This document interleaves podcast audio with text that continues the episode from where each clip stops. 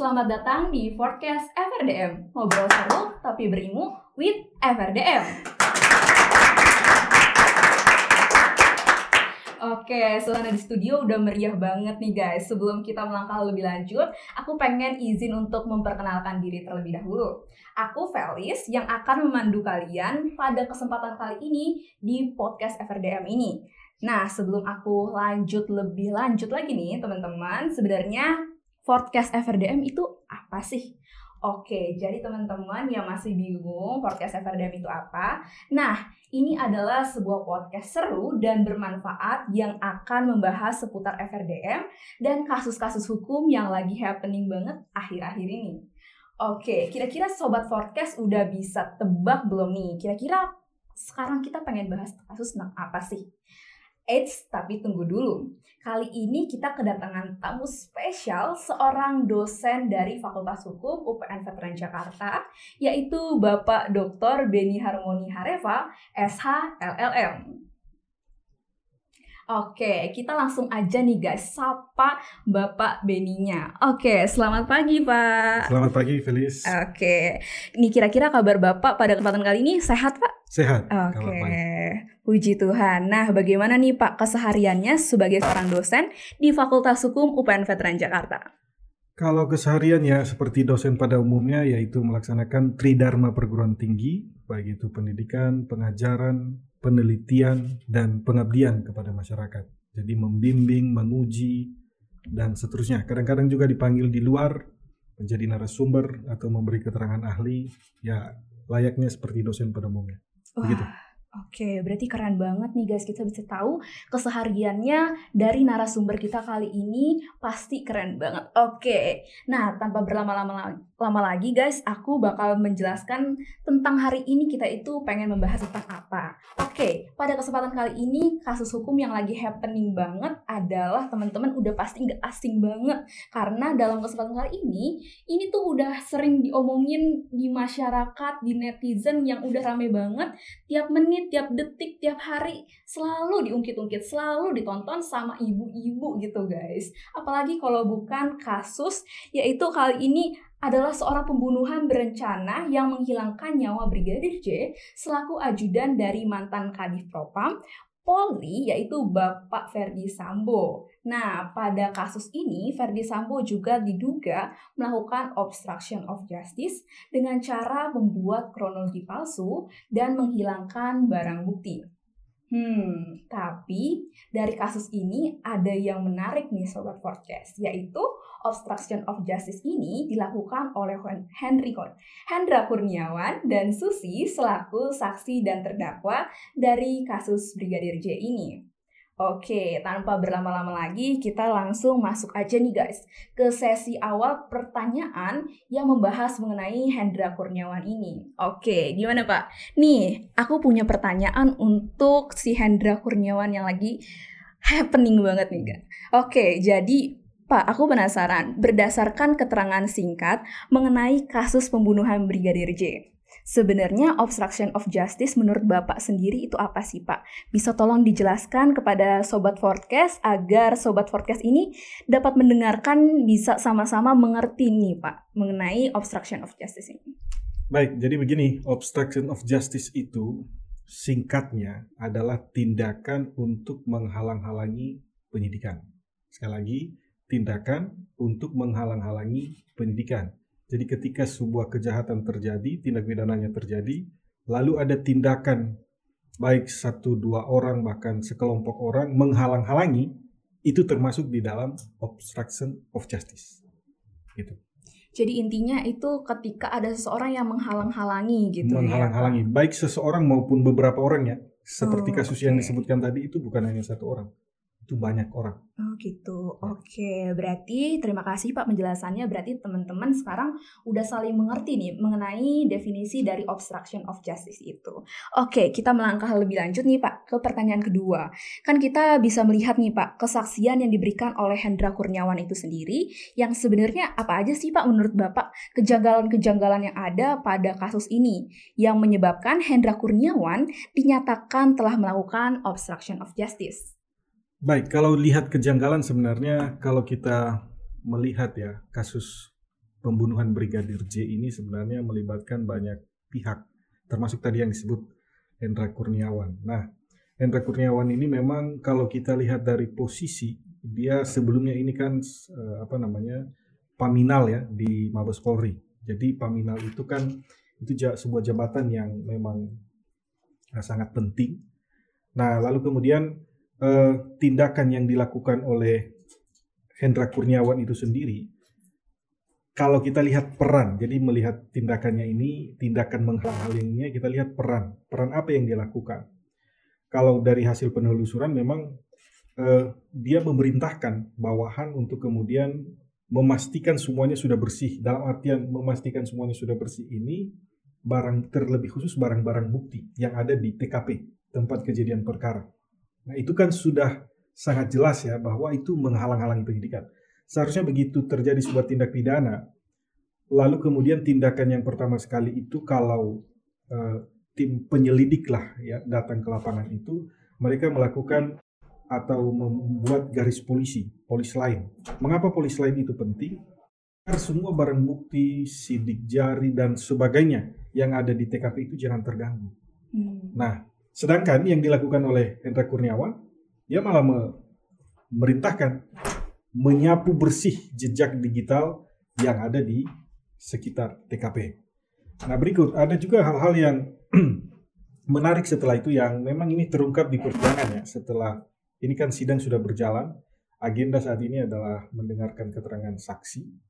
Nah, Hendra memang menyampaikan untuk membuat atau memerintahkan untuk membuat Eh, apa namanya laporan pelecehan yang kemudian itu sudah dihentikan juga kan. Okay. Nah, apa tujuannya dia membuat laporan itu ya jelas obstruction of justice lagi untuk menghalang-halangi penyidikan ini agar kemudian penyidikan ini kan salah satu tujuan penyidikan itu kan investigation ya itu. Betul. Di pasal satu ayat dua K U H A P kalau kita melihat penyidikan adalah tindakan penyidik serangkaian tindakan penyidik untuk satu mengumpulkan mencari bukti. Dua, membuat terang tindak pidana. Nah, dari yang dilakukan ini kan seolah-olah tidak membuat terang, malah makin membingungkan dan me, ya namanya merusaklah semuanya. Hmm. Sehingga, nah terakhir awalnya kan tembak menembak ya, yeah, tembak menembak. Betul. Tapi ternyata yang benar adalah ditembak bukan tembak menembak. Hmm. Nah, ini ini yang harus dilakukan agar penyidikan ini menjadi terang benderang. Oh. Sedangkan obstruction of justice itu dia menghalang-halangi, jangan sampai terang benderang. Kalau bisa tidak terang benderang dan ada apa namanya skenario-skenario lain yang dilakukan. Hmm, Oke, okay. ya, Oke, okay. Terima kasih nih Pak. Oke, okay. Nah menurut pandangan hukum nih Pak, jika seseorang telah melakukan obstruction of justice, tadi kan Bapak sudah menjelaskan mengenai Hendra dalam kasus ini tuh mengambil alih obstruction of justice itu dalam hal apa gitu kan. Nah, dalam pandangan hukum sendiri, kalau misalkan seseorang telah melakukan obstruction of justice dan dijerat hukum, itu kira-kira dikenakan pasal berapa, Pak? Oke, yang pasti K U H P dulu ya. Itu kan sumber hukum pidana kita, pidana material ya. K U H P pasal dua ratus dua puluh satu. Biar tidak okay. bias makna saya bacakan. dua ratus dua puluh satu barang siapa dengan sengaja menyembunyikan orang yang melakukan kejahatan atau yang dituntut karena kejahatan atau barang siapa memberi pertolongan kepadanya untuk menghindari penyidikan. Oh, okay. Lalu di ayat dua, dua ratus dua puluh satu ayat dua, barang siapa yang setelah dilakukan suatu kejahatan dan dengan maksud untuk menutupinya atau untuk menghalang-halangi, nah ini tadi ya, menghalang-halangi atau mempersukar penyidikan. Intinya orang-orang yang menghalang-halangi, menghindari penyidikan atau mempersukar, mempersukar ini yang mempersulit hmm. agar kejahatan itu tidak terbongkar seluruhnya dan segala macam lah dengan penuh rekayasa dan skenario di sana, orang-orang itu dapat dijerat pasal yaitu eh, menghalang-halangi penyidikan atau obstruction of justice. Nah, selain di pasal dua ratus dua puluh satu K U H P, ada juga memang di dalam Undang-Undang I T E. Itu di pasal tiga puluh dua, pasal tiga puluh tiga. Itu nanti dijuntokan dengan tindak sanksi pidananya di pasal empat puluh delapan dan pasal empat puluh sembilan Undang-Undang Informasi dan Transaksi Elektronik nomor sebelas dua ribu delapan dan sebagaimana telah diubah nomor sembilan belas tahun dua ribu enam belas. Nah, termasuk di dalamnya yang dilakukan oleh Hendra dan eh, anggota-anggotanya itu adalah merusak ya, merusak barang bukti di, di antaranya C C T V. Sehingga kemudian penyidikan itu agak, tidak terbongkar secara utuh akhirnya. Gara-gara tindakan-tindakan yang dilakukan. Nah, makanya dijuntokan. Nah, dijuntokan lagi dengan pasal lima puluh lima ayat satu ke satu. Itu mengenai delneming, penyertaan. Hmm. Itu kan dilakukan kalau pelakunya lebih dari satu orang. Kira-kira itu pasal-pasal yang terkait. Oh, berarti untuk uh, kasus ini bisa dikenakan K U H P atau U U I T E itu sendiri itu, Pak? Bisa, ya. Oke. Okay. Oke, terima kasih Pak. Nah, selanjutnya nih Pak, aku juga penasaran. Di dalam persidangan ini, kan eh, P U telah membacakan fakta bahwa Hendra Kurniawan sepakat nih Pak, memberikan klarifikasi kebenaran peristiwa berdasarkan cerita yang telah disampaikan oleh F S atau Ferdi Sambo.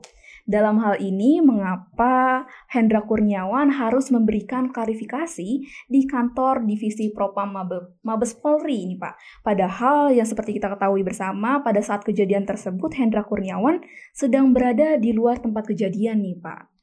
Ya, betul. Sebagaimana saya sudah sampaikan di awal tadi bahwa Hendra Kurniawan ini kan jabatan sebelumnya adalah Kepala Biro Pengamanan Internal atau Karopaminal, betul, Divisi Propam Polri. Nah, ini ini posisi yang sangat strategis ya.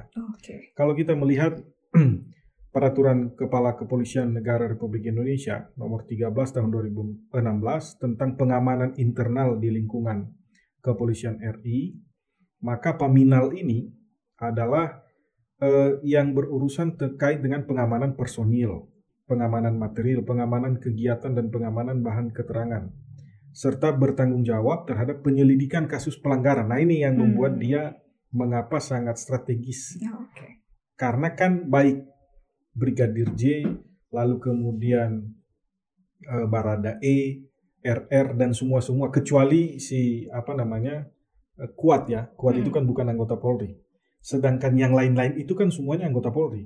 Nah, di Paminal ini, kalau anggota Polri bermasalah lah, kira-kira begitu, melakukan pelanggaran, maka Biro Karopaminal ini kan yang berurusan. Dia garda terdepannya untuk kemudian memeriksa para anggota-anggota ini. Nah, siapa Karopaminalnya pada saat itu?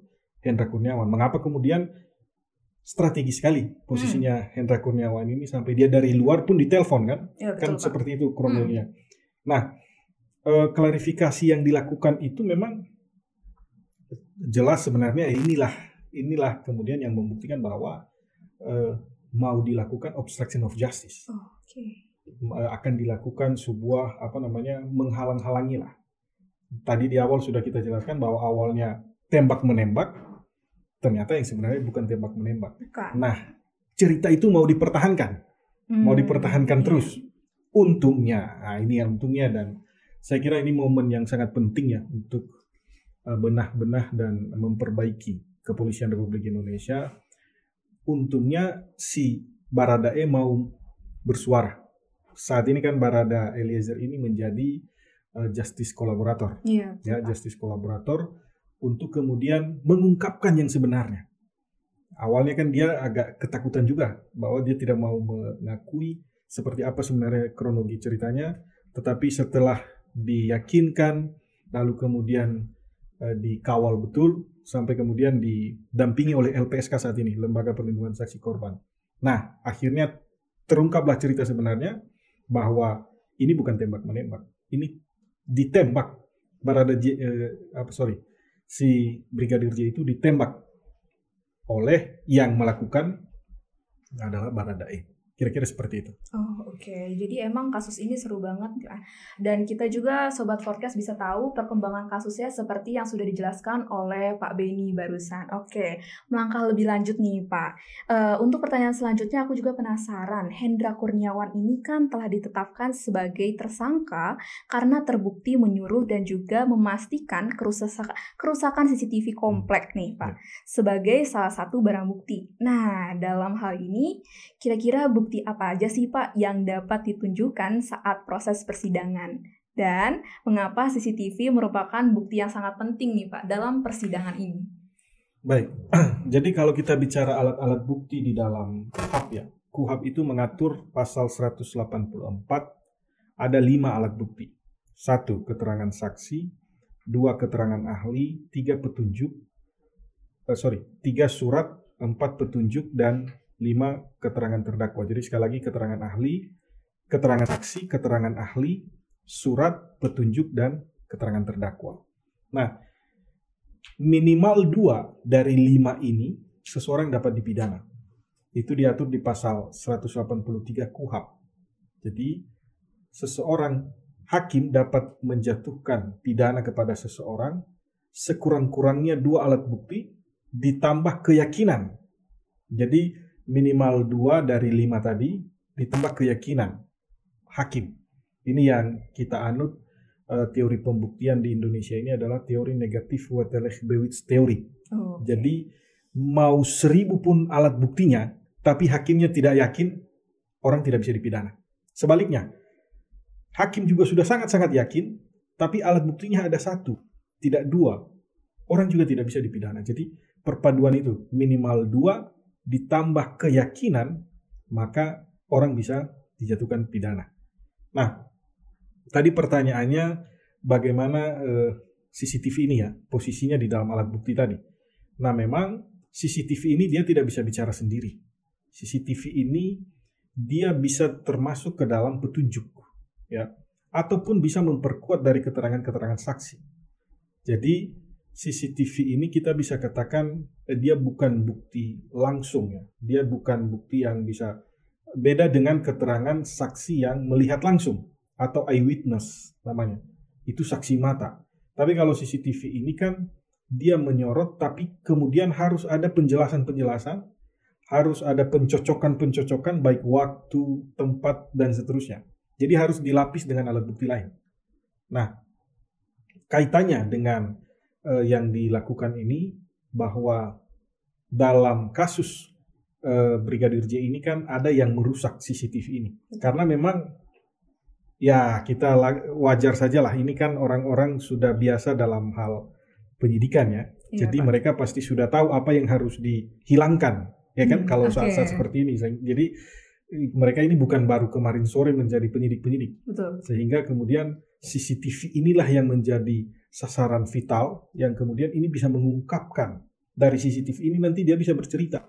Dan ternyata setelah ditelusuri, benar kan? C C T V itu awalnya kan dibilang disambar yeah. petir. Iya Pak, nah, kan? Ada lucu juga petir. Tuh Pak. Ah, bukan hanya lucu, aneh. Aneh. Okay. Jadi polisi tembak polisi, yang mati C C T V. Iya. Yeah. Kan ada statement begitu. Nah, gitu Felix. Jadi uh, prinsipnya bahwa C C T V ini memang dia menjadi bagian dari bukti. Namun demikian kalau kita posisikan di alat bukti tadi, bisa saja alat bukti petunjuk dia masuknya. Oh. Jadi harus dilapis dengan alat bukti lain. Dia tidak bisa bicara sendiri. Kalau hanya C C T V-nya disodorkan, lalu ini majelis C C T V-nya, enggak bisa. Harus ada penjelasan-penjelasan, baik dari ahli ya, mm-hmm. ahli mengenai itu, lalu kemudian ahli I T terutama. Ahli I T bisa melihat dulu, ini C C T V benar atau enggak. Hasil editan atau bagaimana. Karena C C T V juga kan oh, hasilnya benar, bisa Pak. Edit juga kan. Mm-hmm, betul. Nah, kira-kira seperti itu. Sehingga Uh, bukti dari C C T V ini kemudian baru dia menjadi berharga kalau dilapis dengan keterangan-keterangan lainnya. Lalu dicocokkan juga dengan jam waktulah terutama ya. Waktu kejadian dan seterusnya. Lalu kemudian dirangkai semuanya, maka terungkaplah apa sebenarnya yang terjadi dan siapa pelakunya. Itu yang okay. terpenting kan. Nah, begitu. Oke. Okay. Oke nih teman-teman, kita bisa tahu nih sebenarnya dalam persidangan itu nggak cukup dari C C T V itu aja. Seperti yang tadi Pak Beni sudah jelaskan, kalau misalkan keterangan ahli sendiri itu penting guys. Oke, terima kasih banyak Pak atas penjelasannya.